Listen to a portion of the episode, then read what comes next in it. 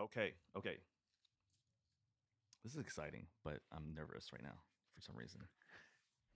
Great. You're not supposed to be nervous. You're the one who's done this before. I know. Yeah, you're in You're charge. expert. That make you that makes you feel more nervous, doesn't it? Like, no, I mean, it's only your doctoral program. I know, I know.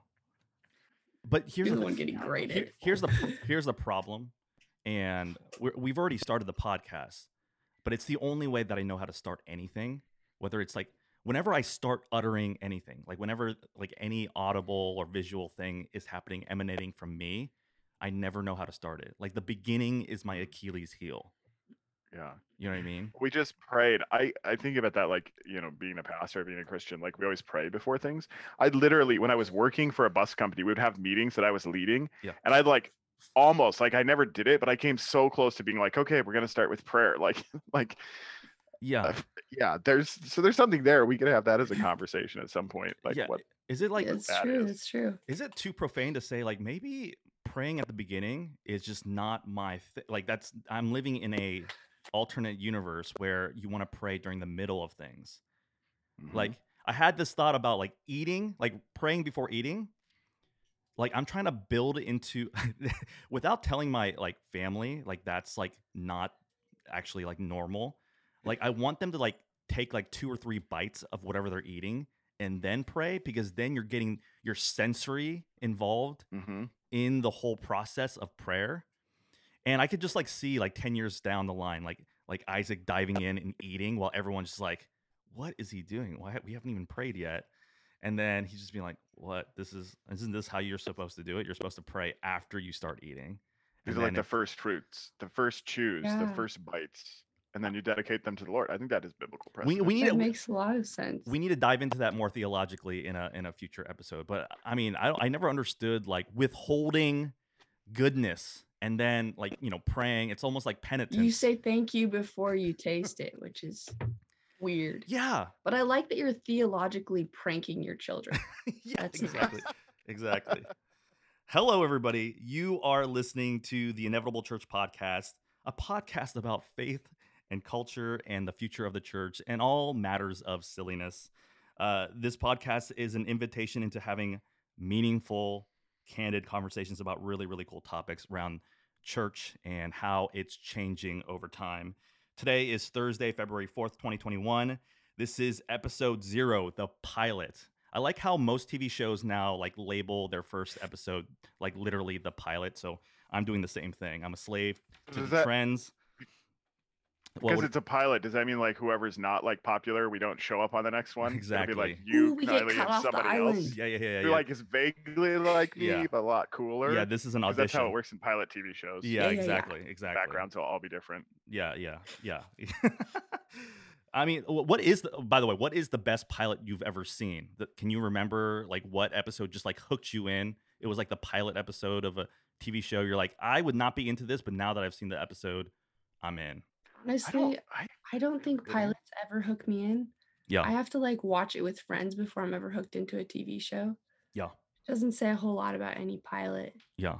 You I know, actually like stuff better when I jump in in the middle. Yes. Famous one What? for me is Pirates of the Yes. Caribbean one. Like I never saw like I saw the middle of it. Like the first part of Pirates of the Caribbean I ever saw was where Keira Knightley's character like she takes this the knife, the butter knife, and like stabs the captain on the ship. And I was like, what the heck? And then it's like, oh, he's like not actually alive. And it was so great. And then I watched it from the beginning. It was really dull and boring. yeah, yeah, yeah. So I like to jump in halfway and have no idea what's That's going super weird. I like that with TV shows too. Yeah, yeah. Because I jump in in the middle with some random friend, like with The Office. I watched a random episode in the middle, and I was like, it makes no sense. And then the e- beginning became so much more appealing to me. That is so weird. Okay. Um I am regretting starting this podcast with both of you. Uh by the way, for me it was Queen's Gambit. Queen's Gambit. I was like, I don't know if I'm into chess. But then I first I watched the first episode, I'm like, yo, this isn't this is crazy. I like this I'll so give far. you that one. Yeah, that was good. Um, by the way, this is a semiotics podcast. We uh, we are a group of friends who love uh, following Jesus and talking about church and thinking about faith and thinking about the world theologically as well as socially and culturally. And in this pilot episode, we're going to be diving into, uh, I would say, foundational or fundamental themes that we're going to just be talking throughout uh, this the the life of this podcast. Which so far the projection is it's a very short life, and and so we're going to uh, we're going to be diving into things like uh, the end and the beginning of the church, a look back on the printing press and faith. Uh, and then we're also going to be diving into art. How is art changing as we incorporate technology, as we move uh, more and more into the future? And then lastly, uh, the topic of uh, the Lord's table. Uh, how does that work? Um, in a digital world? Can we celebrate the Lord's table online? Is kind of the question that we've been thinking about. So, why don't we introduce uh, this ragtag group of people here, uh, starting with myself. My name is Min-Soo Choi. I'm one of your co hosts. I'm a Anglican semiotician. Uh, I'm a professional filmmaker. I'm a sneakerhead, and I enjoy podcasts and uh, making um, a yet to be determined quality podcast like this one. Uh, Stephen, why don't we start with you? Can you introduce yourself a little bit? Tell us a little bit about your background. Yeah, I'm Stephen Anderson. I am the senior pastor at Mount Pleasant Bible Church in the thumb of Michigan. And yes, they actually do refer to it as the thumb. You got the built in map thing going on with Michigan. You're right. I live right here. Um, and uh, I just, yeah, I enjoy all ideas and thinking through things and learning new stuff and connecting it to the church, connecting it to the gospel, uh, and just exploring stuff hmm. and generally sarcasm and crazy comments. Hmm. Kylie, you're up. You're you're the only other person. Okay, I was you know waiting for my cue. Okay. Um, I'm Kylie Palpent. Um, I am currently a student in um, my master's at the University of St. Andrews, studying English literature in the modern and contemporary age. Um, I love books, I love creativity, I love art, and I love talking about all of it in the context of faith. Um, and when I'm not talking about that, I'm usually outside or rock climbing, which is my other passion in life. Um, and I love talking about all of it, and I love doing it with sarcasm and fun and deep conversations. That's awesome. Uh, have you been rock climbing recently? Like, is there places to climb around where you're at right yes. now? Yes. Okay, nice. Um, I got really desperate and started climbing outside in Spokane, um, without any boulder pads, which because I don't own them uh, which mm. you just kind of have to go sideways on rock, mm. which was really desperate. Sounds very but then irresponsible. the rock climbing gym opened up. Oh, yeah. Well, I did it in a responsible way, Min. Um, was I was safe, uh, and then the rock climbing gym in Spokane opened up, and since then my uh, mental health has been much better, and I haven't been risking my life on outdoor rocks anymore. Wow. Okay. Okay. Kylie, I have seen you climb. You're a great climber, and I'm glad that you're Thank able you. to do that. Yeah, this is gonna be fun. Um, I was thinking of let, let's let's set up kind of the context of this podcast. I wanted to uh, share a clip of um, of a N.T. Wright talk. Again, in the 18th and 19th century, they thought, as then still Reagan and people were thinking, or Nixon was thinking, things are getting better so much faster that we just have to keep on this train and we'll get to utopia um, remarkably quickly. And we now realize that that ain't necessarily so. The opposite of that was uh, a Christian negativity towards progress, which said, um, yeah, the world's a mess, but there's nothing we can do about it till Jesus returns. So we're just going to sit back, say our prayers, and wait for a big bang, an Armageddon, or whatever. And a lot of Christians still take exactly that view that it's actually wrong to try to make improvements in the world. It's not just that they don't like this or that or the other scientific innovation. They say we shouldn't be making any improvements in the world because um, Jesus is going to do all that when he comes back, and it would be arrogant of us to try and preempt that, which is rather like the old Marxist argument that you shouldn't put up the workers' wages because it'll only delay the revolution. You know, that actually let's, let's bring it on, bring on the second coming by not doing anything now. And it seems to me a proper vision of Christian hope would be considerably more modest on the one hand than the optimism of the Enlightenment. In other words, actually, the kingdom of God has been launched, but the way it happens is not by our arrogant technology, but through our service to one another, through our service to the poor, through our medicine, and that's where the two systems might actually overlap a bit, um, through our teaching, through our education. And those have always been great Christian dreams. And not that we can create utopia here, so that's the pulling back from the arrogance of the Enlightenment to a more modest thing, but to say that there is stuff we can do.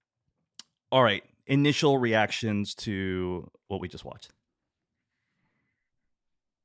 That like that kind of is like my love language, I think, maybe at that point. Like the idea of kind of avoiding the two extremes and and and following that that middle position that Mhm. doesn't go to one extreme or the other. Recognize that we have the ability to do a lot of good, Mhm. but um, we don't have the ultimate ability. We're not the king. Christ is. Mm. Yeah, I mean, I think that's exactly how I've been trying to think about the church and all these things that we've already brought up that there's all these extremes all the time that I think we're all encountering, especially right now.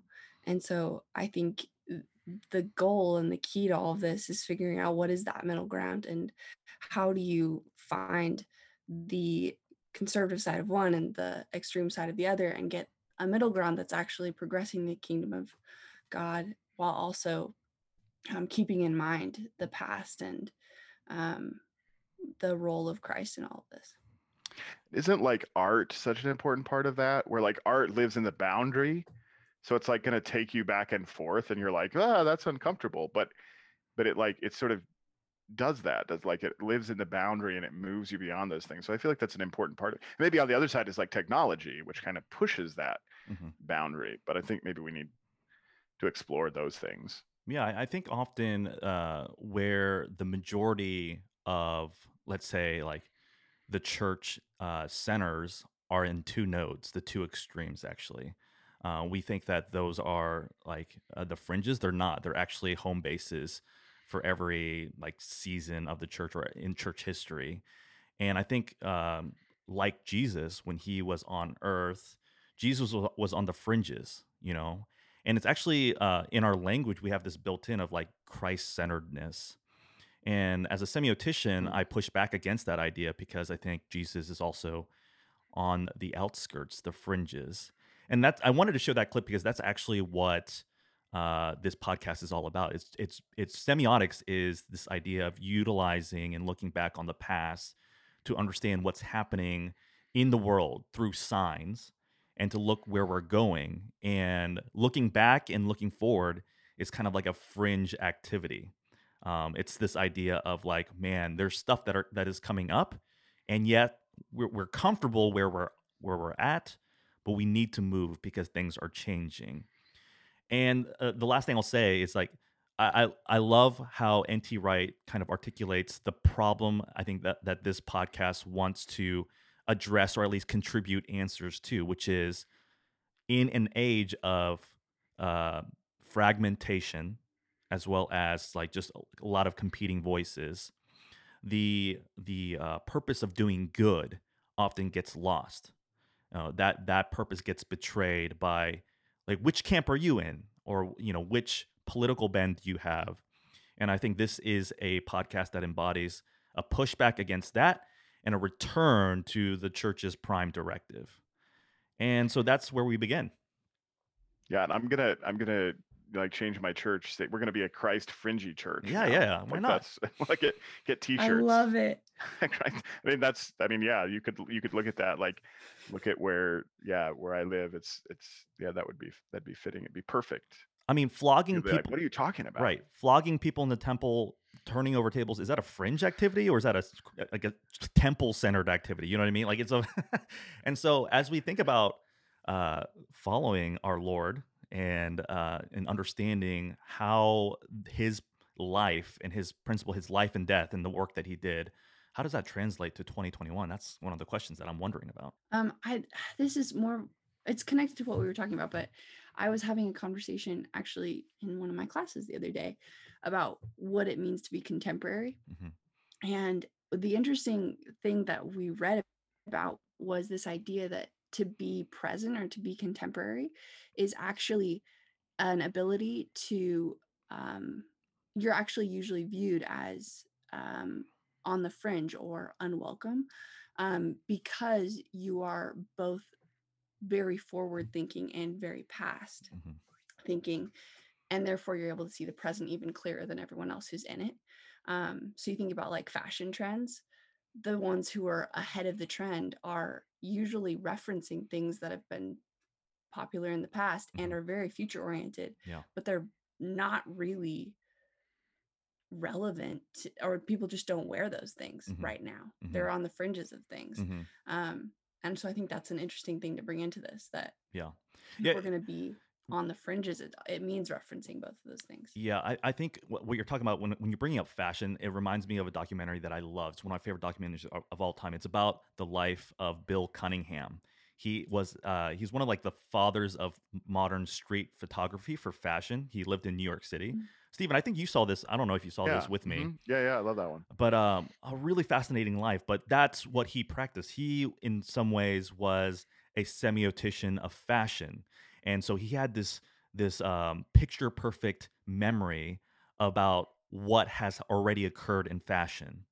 And I remember one of my favorite parts in that documentary is is him literally calling out like a really really famous uh, luxury brand for literally just like plagiarizing and copying uh, like something that that happened 40 years ago. Like literally the the the the dress was every inch of it was the same and uh, it, it kind of like made it so like uh, the brand thought that they could just kind of slip that in like at their own original thing and so bill cunningham comes in and is like no i've seen that 40 years ago you're basically just stealing it you haven't improved on it or anything like that. And i think that's the spirit that uh, that we as semioticians we're all unofficial semioticians here that we just need to kind of either like embrace and like ultimately yeah it comes with challenges because people people don't want to be called out people don't want to be don't don't want to hear that but that's actually what we do. We look in the past we also look into the future and and that and I, kylie i think you said that really well. It gives actually us a really good uh, look on the present. In fact i would say in order to understand what's happening in the present you got to be able to look in the past in the future. Okay so i we each of us is bringing a an idea to the table and the one that i thought of is a historical one and i think it kind of creates the backbone of a lot of what we talk about on the inevitable church podcast um, the inevitable church podcast. I'm going to edit that out. The inevitable church podcast and it's uh it's it's the printing press the the johannes gutenberg printing press that was invented in the 15th century. And I, I you know i want to this is not a history lesson but it's this idea of for the last 500 years we've been in an era of print of literacy of sharing and communicating information through books and through print. And i wanted to get your guys' thoughts on uh like uh, on this and I, I really want your opinions and you can kind of push back in different areas but i would say that we are coming to the tail end of what i would call a 500 year reign of print. And what i mean by that is not that books are going away or anything like that but the monumental effect that the printing press ultimately had on the world not just in europe but across the whole world and how it's shaped how we talk how we think how we learn all these things um, is something that we should investigate more as we think about the future, kind of going back to that same principle that we just talked about. But the Gutenberg printing press, um, as it relates to this podcast and what we're talking about today, ultimately led a person named Martin Luther to create, you know, the 95 Theses, a famous document that criticized the church for different things like indulgences and just like church structure and authority and and kind of uh, brought to light possibly some of the distortions that the church was you know inherently adopting into its systems and processes and things like that. And martin luther is considered one of the uh, one of the first best-selling authors his his, writings his his theses uh, the power of the theses was not just the content but the fact that it could be distributed so quickly so people in england were reading this like a week or two after it was nailed and ultimately it led to the protestant reformation which all three of us have some some sort of entwining with Protestant Christianity. And so, why is this like an important um, beginning to kind of frame what the future of the church will look like? Well, I one of the things that I'm researching, and one of the things that I would argue for is that now we're entering into another network revolution. So the printing press actually created a network revolution, meaning how people connect to each other uh, is fundamentally changed. Back then, 500 years ago, it's from oral to written culture. And now we're moving towards from a written culture to a digital landscape environment. And if we look back and see what happened during uh, those years, 500 years ago, the church lost power, people fragmented, beliefs, different confessions of all different kinds rose up, just a lot of chaos and a lot of violence and a lot of arguing, a lot of polarization, kind of like what we're experiencing today.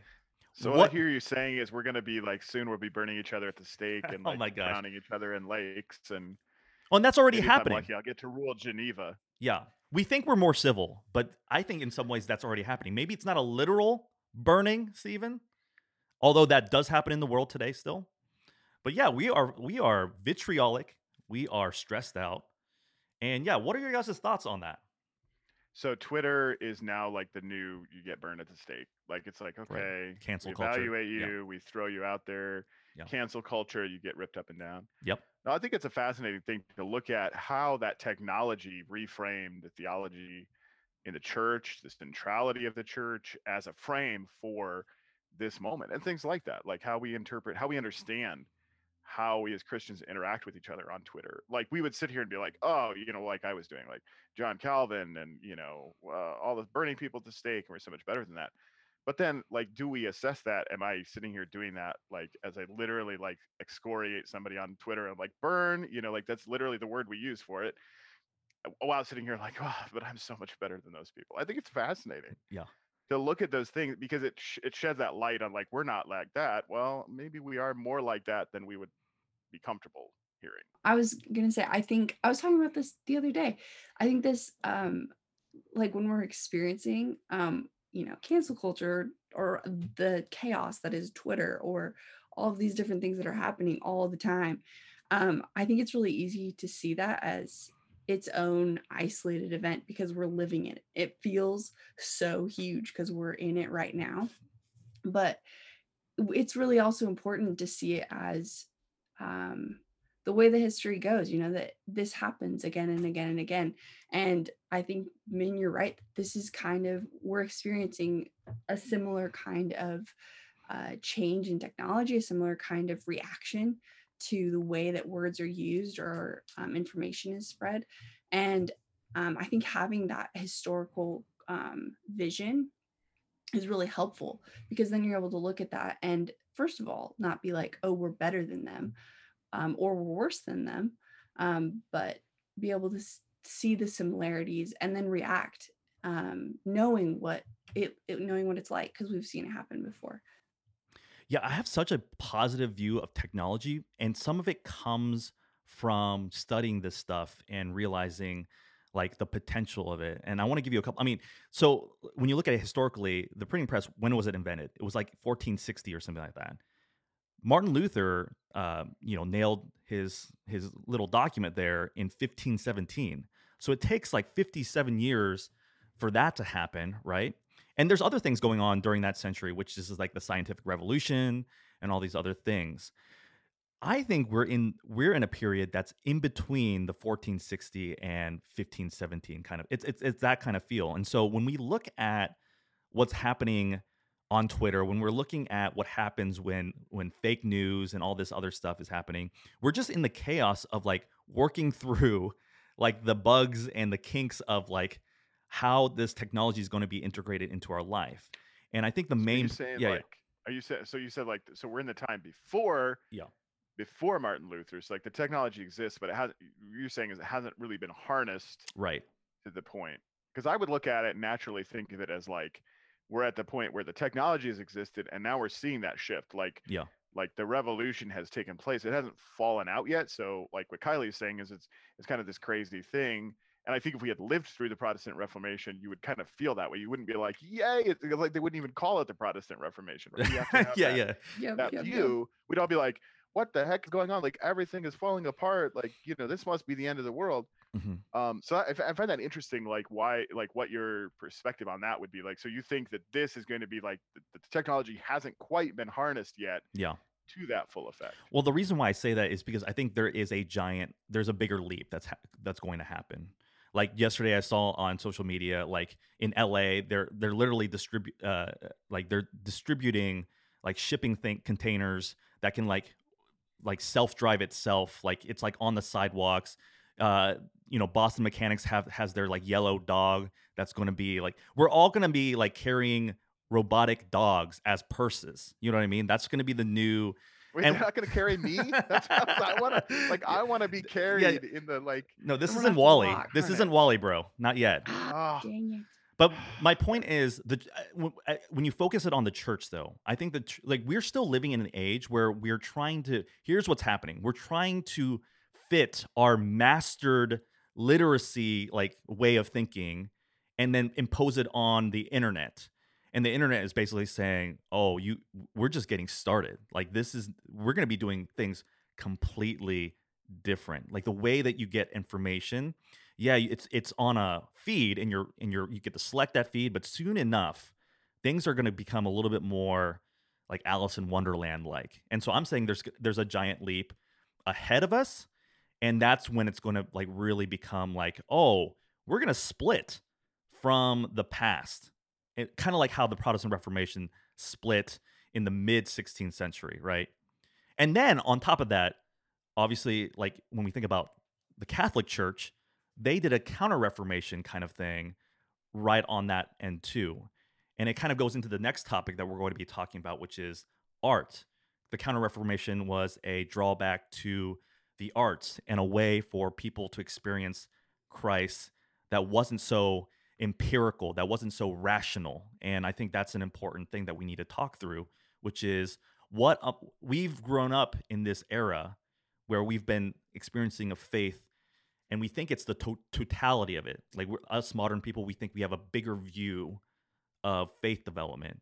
But what if it, it's as narrow as it has ever been, and now we're entering into a new way to experience the Spirit of God and ultimately know who Jesus is? And so, I, yeah, like that's kind of where I'm thinking we are. And I, I mean, in some ways, I could be wrong, but like it's it's funny to me how negative we are towards technology as a as a thing that demotivates us to seek spirituality or it's a it's a it's a stumbling block to our spiritual growth and stuff like that that's how that's how like the church and not just like random churches but i feel like the prominent voices that's how they talk about it Um, man, I'm curious. I'm okay. I'm just adding this onto your theory. Yep. Possibly adjusting a little bit. I'm wondering if, um, and I don't know if this is what happened in, during the printing press, but I think my impression is that you know you have this big technology pop up, Mhm. printing press, um, or uh, Twitter, for Mhm. example. You Mhm. know, social media. Um, it seems like the church is almost like slower to get onto that movement than everyone else partially because we we do have a lot of you know our history rooted in the past Mhm. um and i think uh the rest of culture as a whole uh tends to be more uh excited about that kind of progress and hop on it faster and use it faster.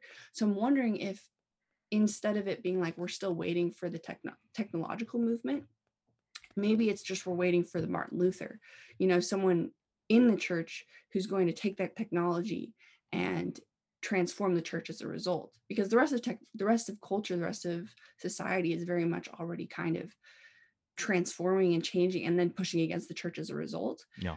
but we have yet to really have like a church figure who's going to step up and be like i'm going to use this technology to completely shake your worlds in faith you know I think that's exactly right, Kylie. I would I would agree with that. And um yeah, like I think I think that's what I'm that's what I want to focus on, which is it's like keep in mind before uh 1460 printing existed.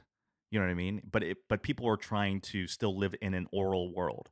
But the printing press comes and makes print uh, just the the bar to print, the bar to have books, print books, so much easier.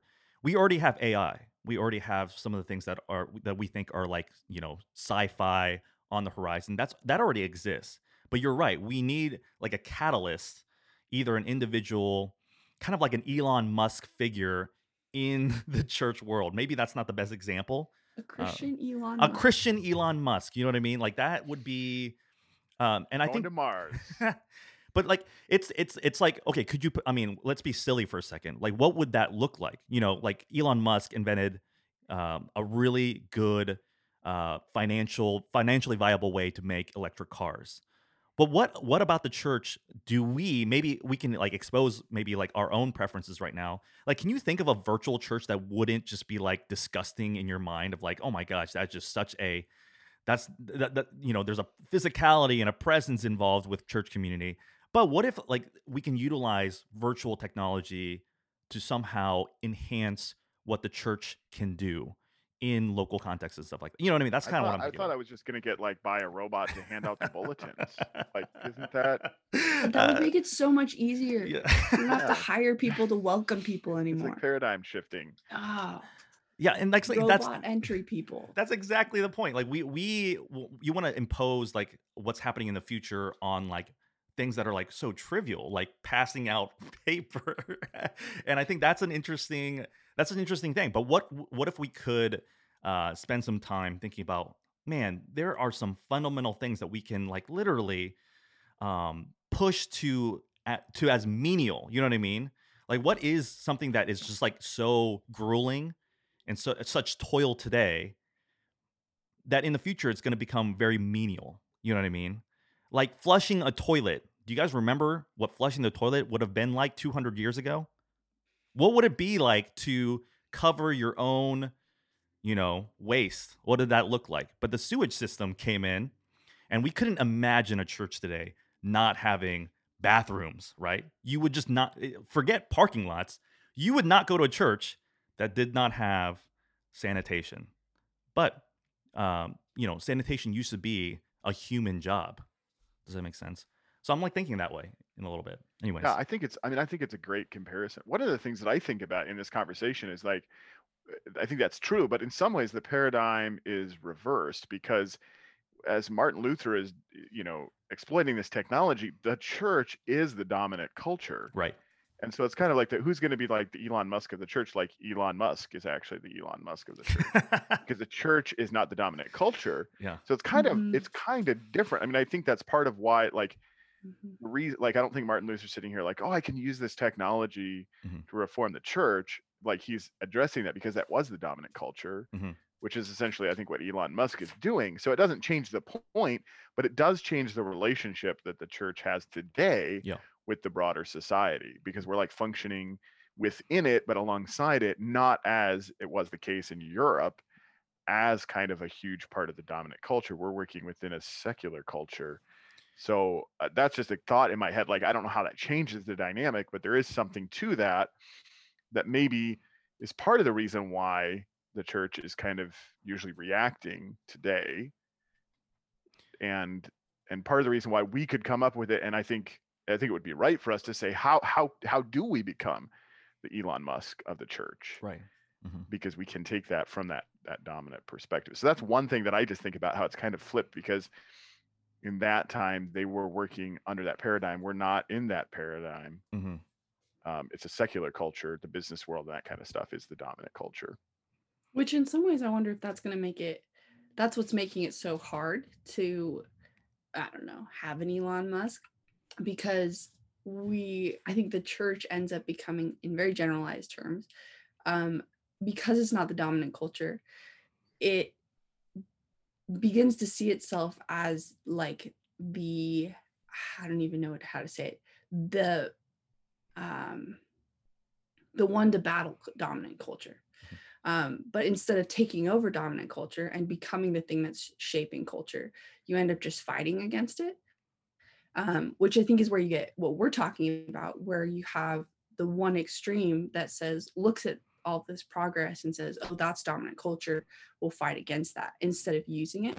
Um, you know, like you get online churches today, and instead of i think there's a lot of potential to see what what is the good that can come out of this how do we have to creatively transform worship because of this um, but there's also the response of this is not okay let's go back to what we have Yeah. um, because we're not the dominant culture and so i wonder you know how do we one embrace some of those changes and two become a church that's actually shaping the dominant culture and not just having to fight it or conform to it my last thought on this as we move on to the next topic is when I think about uh, what the effects of the Protestant Reformation was, um, its its explosion and its success.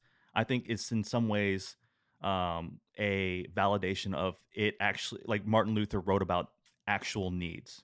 Like there was communities that uh, were being, um, uh, you know, basically taken advantage of because of the the different distortions that the Catholic Church was doing. And in some ways, there's real, tangible, tacit things that uh, the reshaping and the revitalization of uh, of that framework that Martin Luther kind of established did to European society as a whole. I'm thinking that um, something like that will can and and you know God willing will happen in American church. Uh, Stephen, you kind of already brought it up. Like we're in a secular, like post-Christian culture. But if if the church is real and, and is true, and what and Jesus Christ works through the church, then um, the slowly uh, disintegrating like like uh, church like structures in our culture are gonna leave room for something new. And I think part of that is understanding how different tech and different things are going to change how people communicate and connect and build communities and all these things. That's kind of like my last thought. Any any last thoughts about this topic? I think about it that, again, kind of like I said before, the idea of art is Yeah. maybe the way, Mm-hmm. like the blending of art and technology of the way for the church to do those things, Mhm. Because the technology getting crazy is not like, uh, as you said, you have optimism toward it. It's it, we tend to be like negative. We're going to use this to fight the culture, but it has in it um, potential, great potential, change, like you said, change European society, but unintended consequences. A bunch of people get burned at the stake. Right.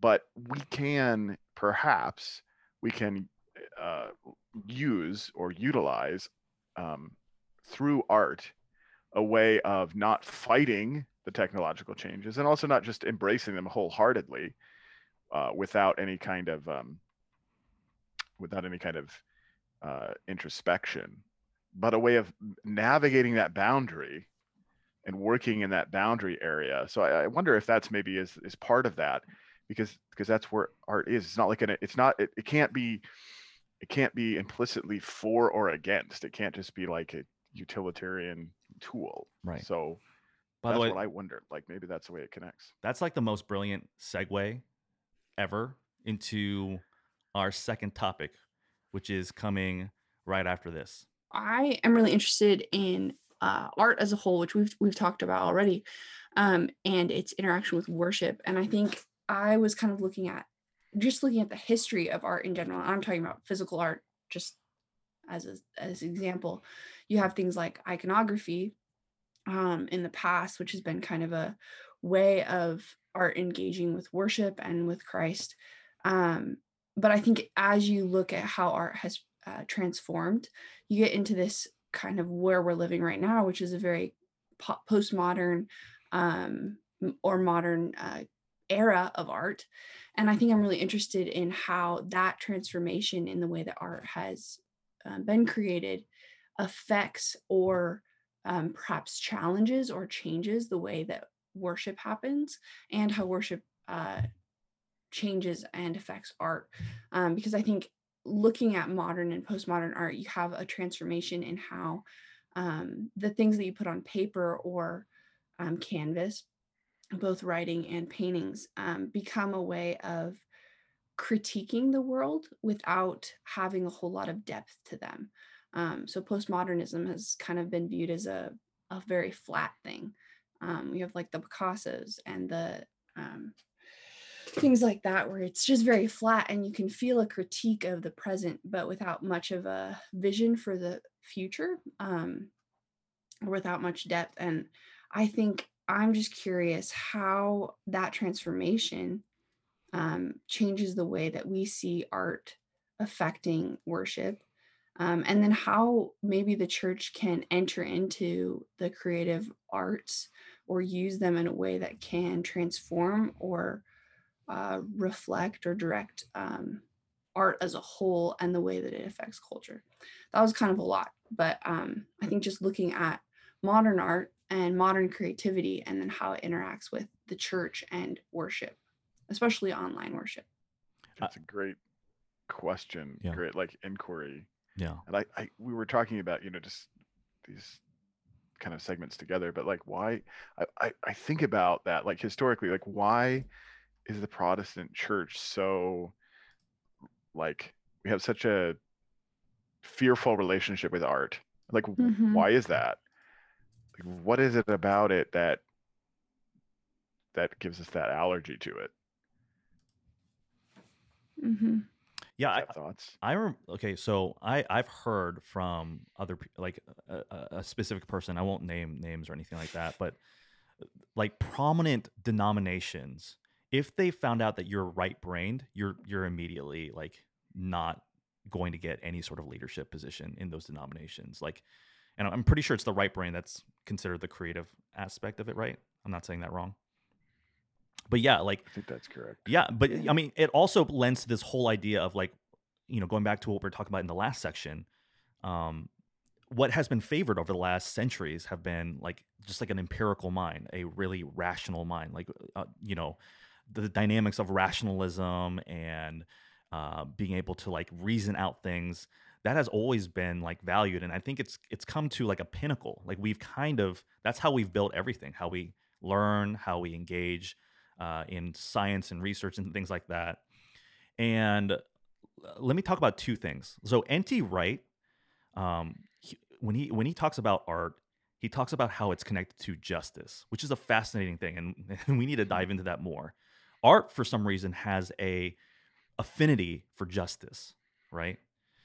And then I just read uh, Makoto Fujimura's latest book that was just released at the beginning of January, and he closely connects art to mercy. Hmm. All right. And so if you dive into that book, um, it really highlights this idea of like, what does care and cultivation in this world actually look like? It's actually actually works works towards justice and mercy. And so um, I think that in some ways, maybe as a generation and maybe as a modern society, this is where our Achilles heel, he- uh, heel is. We actually are really bad at identifying how to bring justice and mercy into the world. And maybe a big reason for that is our um, illiteracy and understanding of, of art. That's one thought I had. And now, now Kylie's made it a trifecta because she connected art and worship. Yeah. So we have the we have a we have a trinity there. Yeah. It's fascinating to me, Min, that you used the word illiteracy, hmm given the topic that we were just that we as we're bridging these two things together. Like what? Yeah. So what is so? So is that what?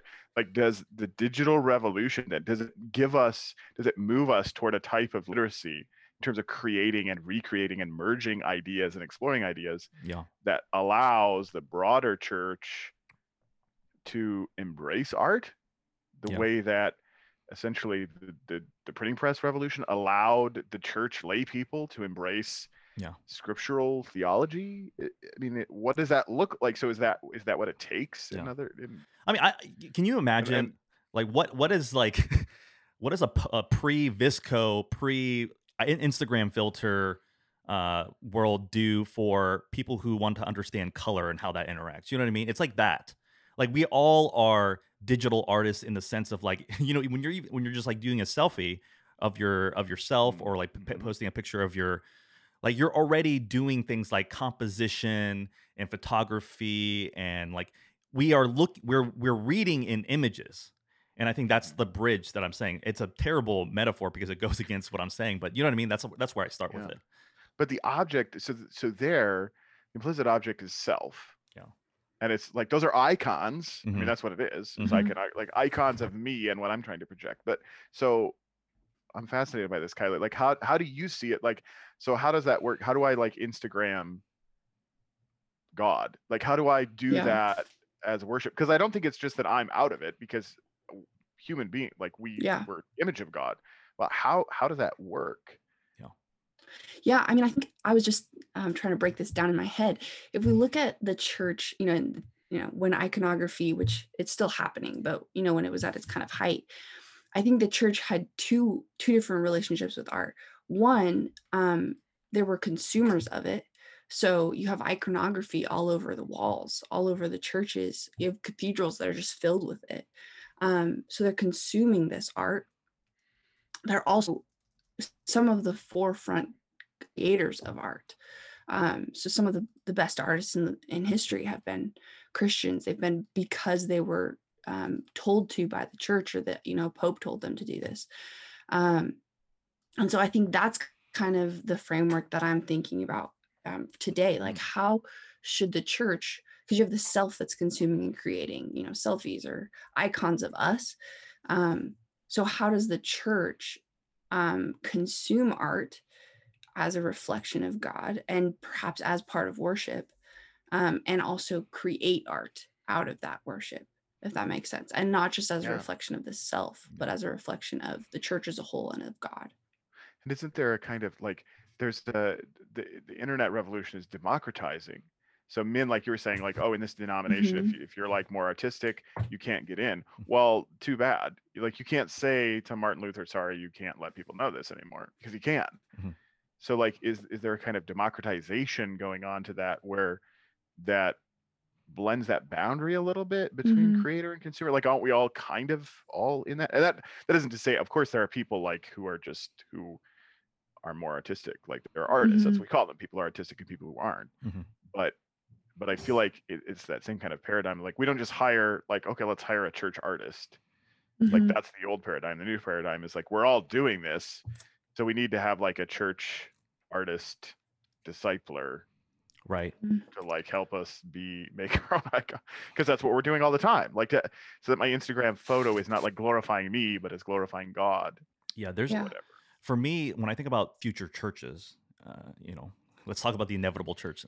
Literally, I, I I do think that like the beginning of churches or like church plants and stuff like that, uh, they'll have to address this. Which is, I think the first step forward isn't necessarily um, like marketing the church, but creating an artistic culture. Meaning, Mm. you got to trade in those office spaces, you got to trade in those bookshelves for studio space. Like I think the the the way in, the way that a church becomes more rooted in a community moving forward is through the visual mediums, through the artistic mediums, through the social media mediums. And the reason why I say that is because I see the same thing going on as what would have happened in the 15th century or the 16th century.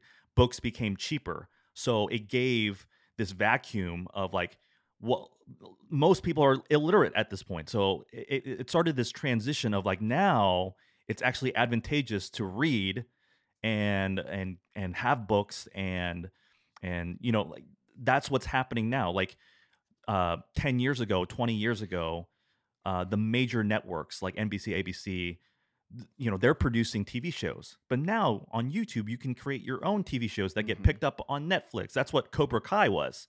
Cobra Kai was a YouTube TV show before it became a Netflix TV show. It's one of my favorite shows so far right now um in, in the past couple of years.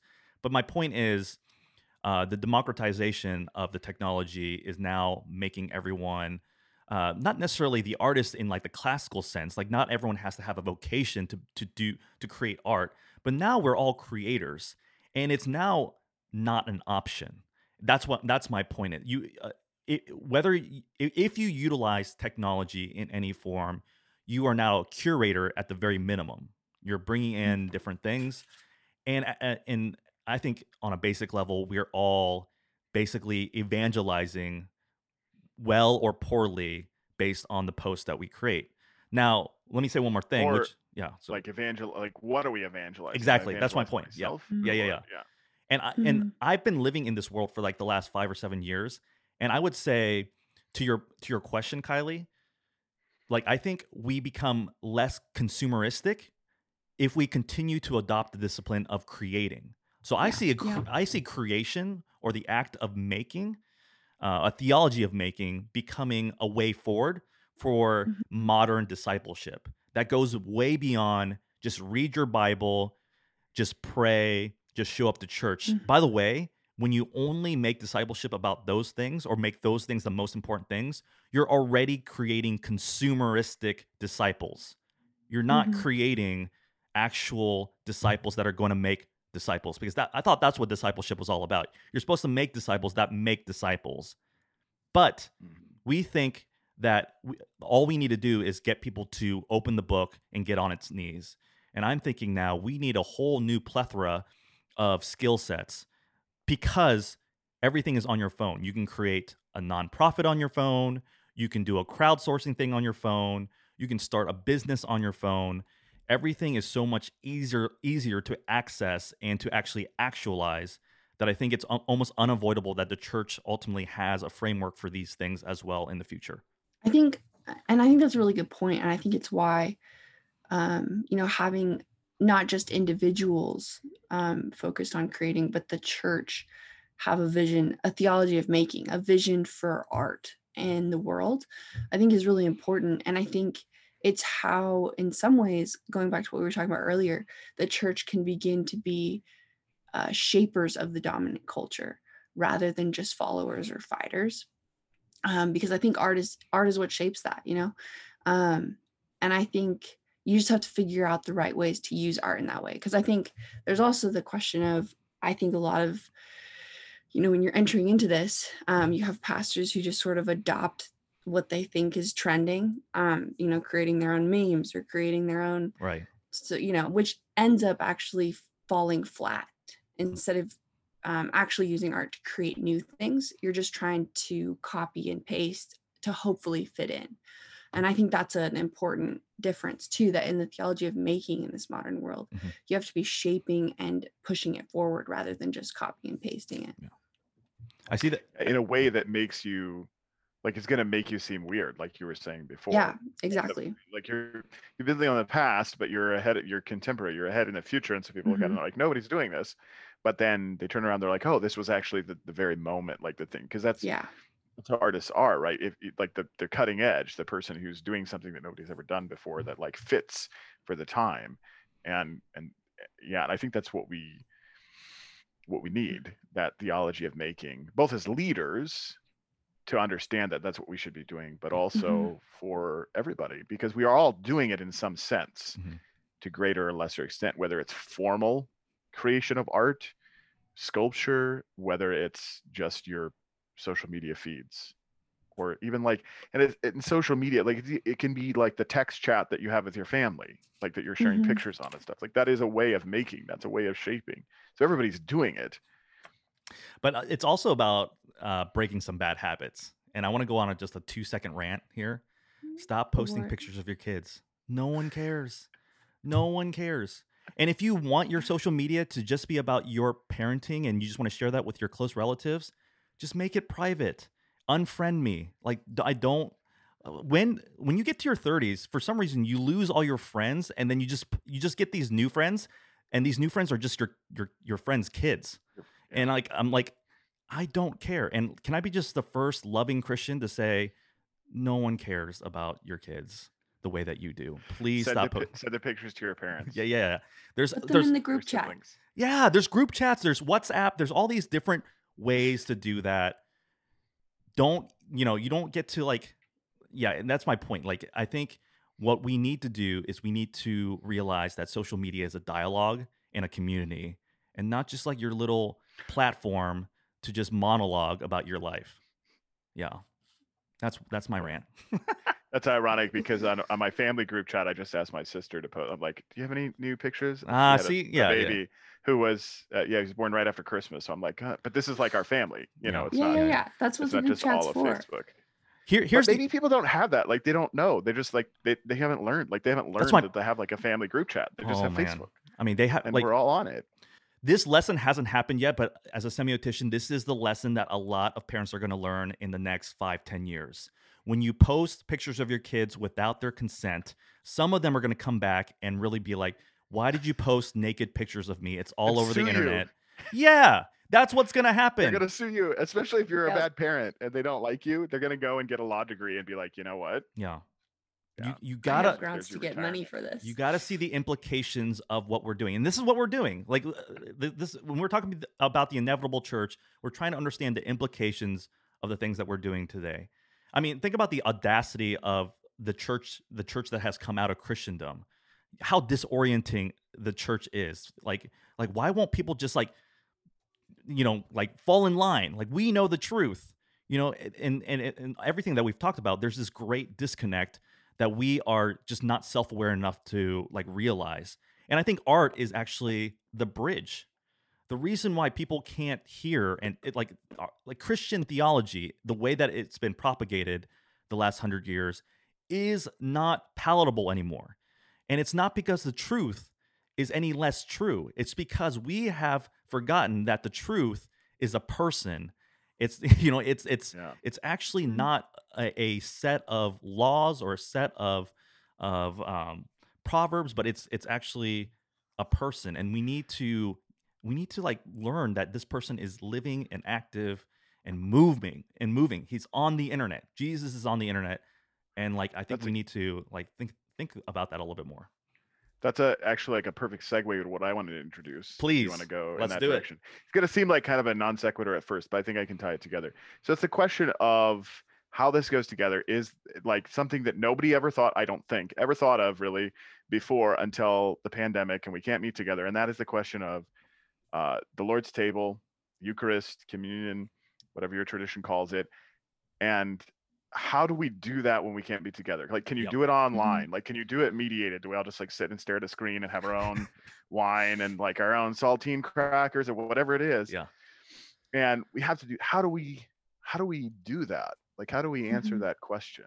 Yeah. And the reason I want to bring that up, one, because like we had to, re- as a pastor, I had to wrestle through it, but because I want to introduce something that to me answers the question kind of in that you were talking about. Um, and this is uh, because this is the pilot. I want to bring it up because I know I'm going to reference it, like I know myself. If I make it past the pilot to the first episode, Yeah, and you I'm may not get replaced cut. by some person, and you're like, ah, who was that guy? Remember him from the pilot? He disappeared. By the way, you, Didn't uh, test I will well with bring it up. audiences. Hold on, hold on. right, you- exactly. They were like, it was good, but that. You guys have already made it. There was like I was I think it was like the 33rd minute. You guys all made it. So don't Oh, worry good. about that. All right, Yeah. now I can be the real me. but it, it's the idea what i want to bring up is the idea something that just always sticks in my mind which is what i call uh, chesterton's fence Mhm. which is gk chesterton he wrote about this in his book orthodoxy that if you have a fence and it's white you get the white picket fence right and you want it to be a white picket fence but over time the paint falls off it gets chipped off and so you come to this and you're like the fence needs fixing and you have an option. You basically just say no we're not going to touch it because the fence is sacred. Or you can say well white didn't work. Let's try black. Let's try blue. Let's try red and you repaint it. But the the, the crux of it is this issue of um, understanding what is renewing. So the fence always ha- you want it to be white but it always needs to be repainted. So you renew those old things and i bring that to the question of what does it look like? Something that you know that's essential the eucharist but how does it look in an online age? So thinking through that what is the form of it that can be renewed that can be done in the form can be done in a different way but the substance the same? And and so that's just a helpful like rubric for me always thinking about that. Things can be renewed and i'm sure we'll talk about that in future in future podcasts but i, I do want to just kind of see what you guys in terms of your context how that played out in terms of that very specific question. So what is how do we renew that very central idea of coming to the lord's table in that way? So what did you guys do? Like can we do it online or no? Do we have to be physically present? How does that work out? Yeah, so I, at least in my personal experience, I experienced two different versions of this because I um, have attended two different churches over the course of the whole lockdown. Um, and both of them uh, had the uh, belief that the Eucharist couldn't be served um, virtually. But um, the first church, which is actually the church that Min attends, um, is Anglican, and um, when it was virtual, we said uh, a prayer that um, those who you know were are in the military or things like that who can't come to the table, um, there's a prayer that you say that says, "Let me join in with those who are able to take it right now." Um, and then um, the second church I did, uh, it was actually motivation to come back in person. Um, and honestly breaking some rules because of it because they felt that it was so important to have communion in person that that was the reason you couldn't have church online. That's why online church doesn't work is because communion can't happen when you're online. So those are two different two different responses. Um, but there you go. You have some examples. Yeah, I was thinking about this on a personal level, which is it, I have a personal desire to learn how to bake bread at like a high excellent level. And the reason why I've been exploring that a little bit, I bought uh, Nancy Silverton. I don't know if you if you know who Nancy Silverton is, but she's like a big deal in the culinary world, and she made her basically her like statement um, through bread. The reason why I think it's actually a matter of discipleship, and I think this is like the the extension of the church that I'm looking forward to is is like we never think about um, how to be self-producing vessels of communion right? It's often it's often coming from and in in, in the anglican tradition um, the, the rector the priest the rev you know the reverend is the one who's blessed to consecrate the bread and everything like that. And so that's definitely a part of it. But even as an anglican i think it's so important that um that we can we we can find um unity and we can find almost like uh what's the word? Like like almost like a worshipful way of doing it from a distance as well and i and i often go back to this idea of like how do we extend um you know what we see as like a consecrated bread over vast amount of distances? And i think part of the answer is um you know i think faith in the home has become much more of like a topic and i think a part of that is how do we how do we continue to like i get it. Like there's a there's a tacit sacramental spiritual idea about blessing bread. Um, but i think that there is there is not a loophole but this idea of uh, us learning underneath um, our leaders and our, our church elders and stuff like that of like things to how to break bread so even if we can't deliver bread even if we can't deliver that consecrated bread we can create different new ways of creating and practicing and worshiping that's one thought that i haven't really thought through deeply theologically but i i mean i i just don't agree with the statement of you just can't have church online because of this or this or this Mm. I think our Lord is bigger than that, and the church is much more uh, rooted in the reality of this universe than those statements. Those are my some yeah i mean i think um what you're saying and it's what i've been processing in those examples that i gave that um i think we're in an interesting situation where we are as communities and as the church are one very much more uh, put into our individual spaces Mhm. um, but we're also pushed even harder to figure out what it means to be in community Yeah, um so like all of my friendships right now are pretty much virtual you know? Like i'm very much on my own but i'm intentionally reaching out to all these people even more than i would if i was in person with them. Um and i think that's what the church is dealing with too is how do you it actually heightens the value of the individual but it also heightens the value of community at the same time. Yeah. and i think the church for a long time has had this huge importance of the physical presence of things which I think needs to be balanced because that I don't think that should be thrown away. Mhm. Um, but when you can't have that, what do you do? Like, um, there's the book Silence, for example. I don't know if either of you has read, have Mhm. read that, but um, the the premise of that is that you can't actually have church unless the priest physically goes and blesses things or prays or converts people. right. And so now we're in a situation similar where in an Anglican church, can you have a blessed bread when the priest is not physically there? Um, you know, which brings up the question like, why can you have virtually blessed, blessed bread? You know, Mhm, mhm. like, what is the physical presence what is the role of physical presence in the church? Mhm. And like, can I put a piece of bread here and have a priest be like, you know, and now it's ready for communion.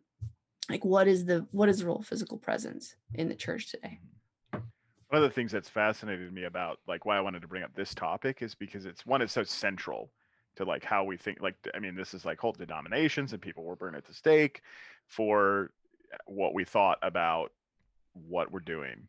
You know, when we when we come to the Lord's table, and then also it just it's like there there's it's so central but eh, then it's also there's so many nuances there's so many ways to approach it so many questions and that's why i love that i love those examples of thinking about that like what is this? How do we wrestle through it? You know is this an opportunity for discipleship in our home? Is this an opportunity for us to understand blessing in a different way? And i just i'm just very fascinated about that. Um yeah what we did what we decided to do as a church because of our like our polity and different things um uh, we did we would we take communion normally like once a month first sunday of the month. And so when we were not physically able to be together what we we asked people to do is just do it in your home on your own. Yeah. and so i didn't lead it like i normally would do. I didn't do anything but i like gave instruction was like this is how you do it because Yeah. if we can't meet Mhm, together mhm, then what is the church? Like if you're just stuck in your home whoever's there that's that's what you are. Mhm. and and so that was the approach. That we took it was and it was interesting.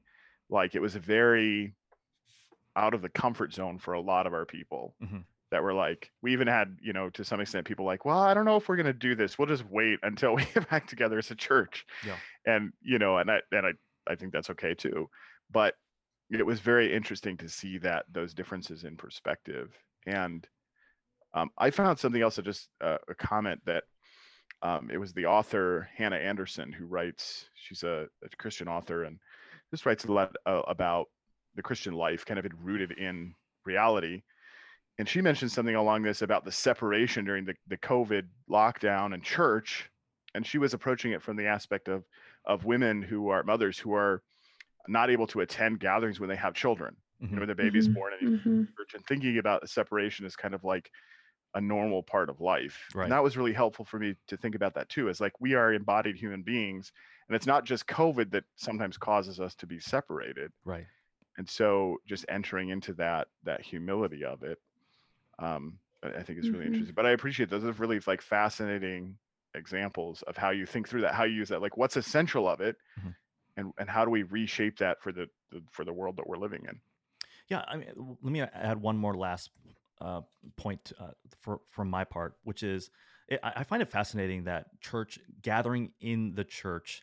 Uh, we find uh, ex, you know exhortation to do that in Hebrews and things like that, and I totally like. Yeah, I mean, the church is vital in our lives if we're Christ followers for sure. But I often think it's it's fascinating to me that we have made it into a moral virtue um, and like it's almost like there's other par- places in the world even you know outside of pandemic where if you gathered as a church you would be potentially killed or prose- or like persecuted in some ways i find this to be a very different circumstance and for churches to really like forego like they're just to ignore these other ways like zoom and other things and just make it about like oh it's about being physically together or it's, it's you know we're not going to succumb to we're not going to bow down to covid restrictions or and things like that. I think that's a totally different Mhm. topic in general and so like And I think- yeah even shaping thinking about what we do when we're physically together. Yeah. You know, I mean, the pandemic thing, mhm. it's kind of like all or nothing, but that's not going to be real life forever. Mhm. And so, like thinking about that, the premium we could call it that of being together. What is it that we that we prioritize in Mhm. that? Yeah. Is it that we all sit quietly and listen to one person Mhm. give us information? Is that what we prioritize when we're together? Or are there ways that that can be done better in other settings or is it we prioritize gathering around the table you know there's it's it's an interesting thing to think about Mhm. that renewing that the, the fundamentals of the true christian faith in Yeah. new forms Yeah, we certainly need. Uh, I, I'm I'm hoping as we move out of a post COVID nineteen setting um, with vaccines coming out, that we as a church can uh, really adopt some of the things that have made us more resilient, stronger. But also, I, I do hope that we're not just like waiting around for things to go backwards. I don't think that's what's happening. And so, even conversations like this eh, give me hope that we can maybe utilize some of the lessons that we are learning in the midst of this in order to uh, build a bridge towards that future church that we're that we're talking about. hmm All right, so that was kind of like our main discussion today, but I thought it would be really fun to end the podcast with just a kind of like a fun little segment in honor of GameStop and all that's been going on. We call it buy, sell, or hold. But instead of stocks and all that nonsense, we're just going to talk about things in culture, popular culture, music, art, things like that. So, um, we're gonna go around and just like you know, just name something, and then we're all going to decide whether it's a buy, which means it's going to be like increasing trend, and we should like look into it more. Sell, oh, it's it's kind of waning. It's gonna it's gonna be ancient history real soon. Or hold, it's just kind of like yeah, like I kind of like it, I kind of don't, but it's it's kind of there still. That's kind of what we're doing. Does that sound good? Sounds good. What if what if my uh, my things were actually like GameStop stock? I guess I have to cross that off the list because So what I'm saying is, uh, hold, hold on the GameStop. Yeah, line. hold the line for sure. Yeah, I mean that was crazy. Um, people are millionaires today because of it, and um, but I, you know, it's semiotics is all about you know, semi semiotician is a natural Wall Street wolf. You know what I mean? Just disgusting people. Um, so that's the part where I'm like, I, I just can't buy into that stuff.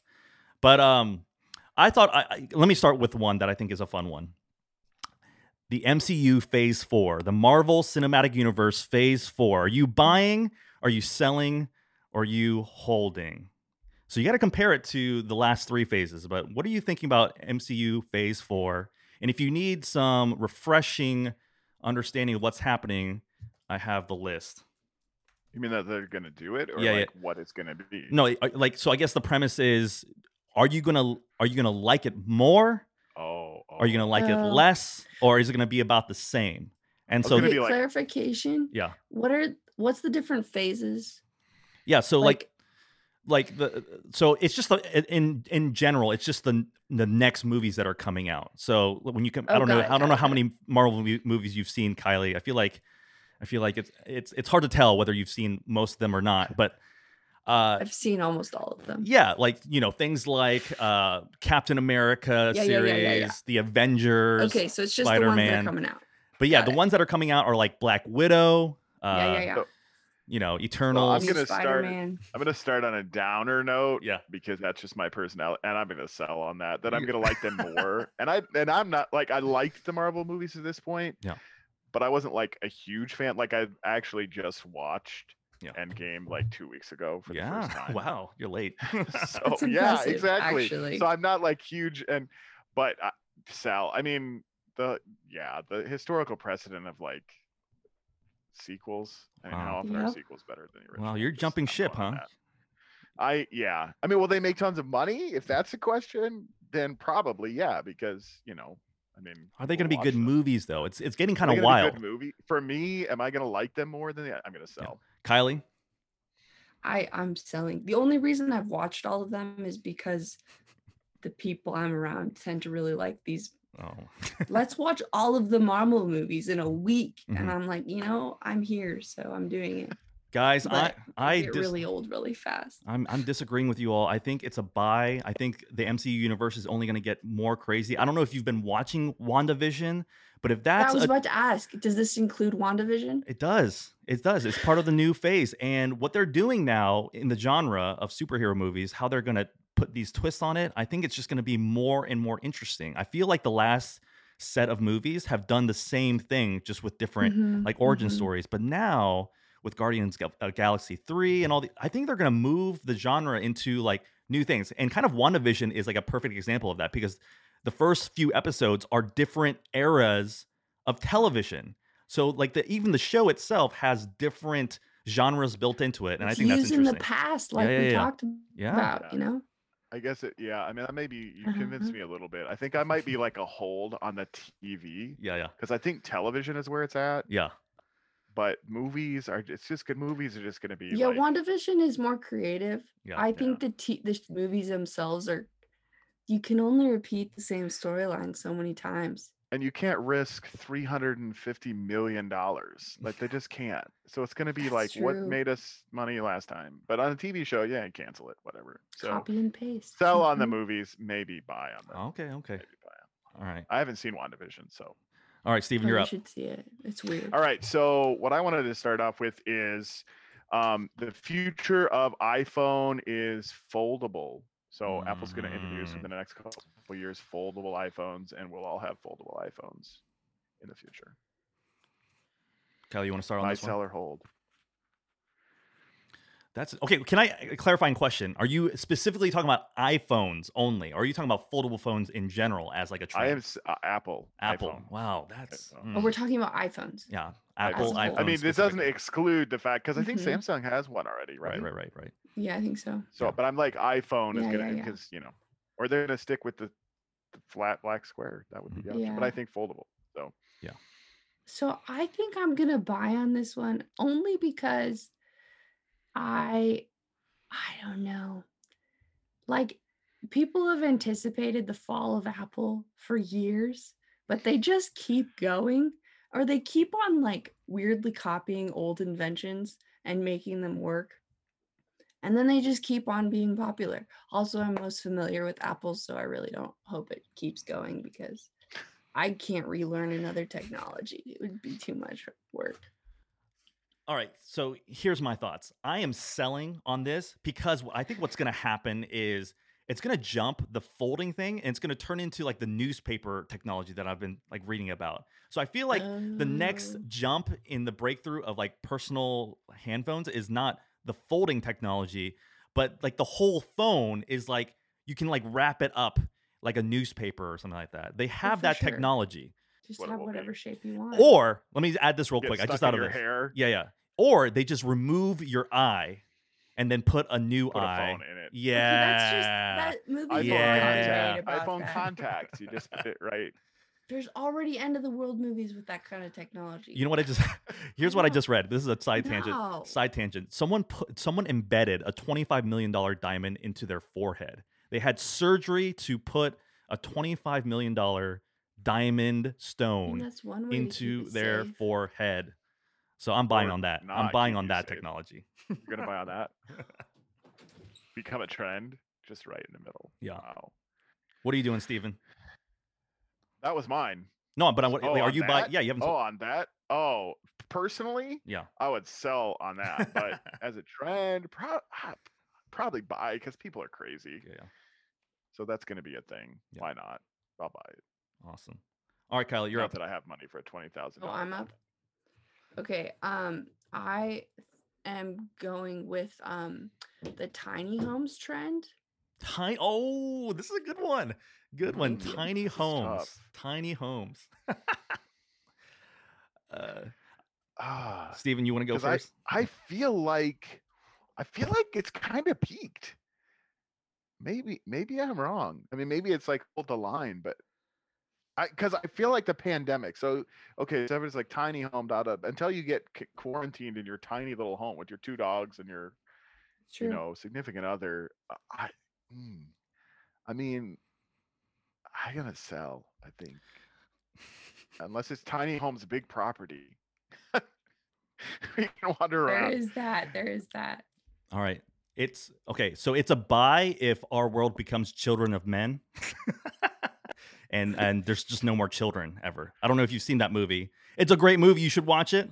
I totally recommend it. But it's a that movie's about uh, a world where women cannot have children anymore, and so like the youngest person is like like a celebrity and and things like that. And so if we live in that world, tiny homes are going to just kill it. What about the world where everybody has kids and then they put them on their social media pictures? That So, world, like I- now. I am selling s- small homes. Now here's the thing, like how many? Go ahead. Sorry. no, I put it in the same category as van life. As soon as like you know all these hippie people like in the in the Pacific Northwest, they're like all about the van life. They're they're buying these 30-year-old vans for like $45,000 because they have this like this like dream in their mind that they just don't need anything. And yet they're forgetting that they're eating, pooping, needing hygiene, having kids. Zoom calls. Like, where do you do a Zoom call in No. a tiny house? Like, sorry, like my, you know, like my my girlfriend is like literally like right here. Yeah. You know, my wife. No, I'm, I'm selling on small homes. I'm not a minimalist, and we are becoming a more materialistic culture, uh, and that's a good thing. No, I'm just kidding. That's a bad thing. But yeah, I'm I'm selling on tiny homes. Kylie, what are you doing? Okay, I think I'm buying on it, but like not for the in like forever future. I just think it's got it's not at its peak yet. Especially Wow. because all those hippies who are my age, um, so me, um, are getting this like you have the tiny homes, and I think the van life counts as a tiny home Mm-hmm. yeah. because you get you get the tiny home, the minimalism, and then you just can go wherever you want. Mhm. Also, the whole um, eco-friendly thing is getting a whole lot of um, momentum, Yeah, and tiny homes are very, very much in line with that. that's true. So I think that's just adding to the minimalism Yeah, and the van life and the tiny homes. So I think it's got a it's got a good almost five, maybe ten years left in it. I Van life yeah. might be the thing because, like in the states, like it might be like, hey, I don't like the COVID lockdown rules in Michigan. Yeah. Like, Yeah. okay, honey, let's drive to Indiana where it's like Wild West. You can just go wherever you want. yeah. Uh, You know, be, but you I'm kn- still, I think I'm still self. objectively i think i think you're right it, it should be a buy in general because i think when you, when you look at places like japan or places that are super dense already it's just inevitable they need to make like homes smaller to accommodate people It's true. and uh, the technology is allowing it to be more and more convenient but it is a Mhm. hellhole for parents with more than half a Oh, kid for sure. if you have half a kid or more you are in trouble. Half trouble a kid is fine. But it's also cool. architecture itself is becoming more and more minimalistic yeah and uh smaller families. So less and less kids or no kids and just like houses are being built smaller and with less aspects to them. So I yeah, I do think I do think the more minimalist lifestyle. Like I think we're moving away from the like the suburban huge house that's way too big even if you have two Mhm. or three kids. I think we are moving away from that. yeah I Tiny home though, I don't know. You need to have just a in my age room. group, Right, yeah, the people yeah. which yeah, does very often uh, drive. is at the head of the trends. It's true. So It's true. Still money to be had there maybe. I don't know. yeah, yeah, yeah. I'm buying That's it. a good one. That's a good one. Um, thank you for joining us. It's been a lot of fun here. I hope that you all have had fun being with us. Uh, feel free to engage us and join in the conversation as we move along with these. We'd love i- your input and ideas. Um, yeah, it's been it's been great for us. So, um, Min, why don't you give your your uh, contact if somebody wanted to get in touch with you? Okay, you can find me on every social media thing on the planet at I am Minsu Choi. I'm on Instagram and Twitter the most. Would love to connect with you. And, And you Kylie. can find me um, primarily on Instagram at KN Palpant. Um, I'd love to love to engage with you and have a conversation. You don't mean that. the I way that you said that do, is hilarious. Min, Don't bother Kylie. just Don't not on Ky- Twitter. I don't have Twitter. Yeah, yeah, Don't don't, tw- don't tweet her. And for me, Twitter is probably the best place to connect with me. Uh, it's Stephen Anderson, A N D E R S O N, but the A is a four. Mm. So if you look at it, it looks like Stephen Anderson, but Stephen S T E P H E N four N D E R S O N yeah. Twitter Nice. and pretty much everywhere.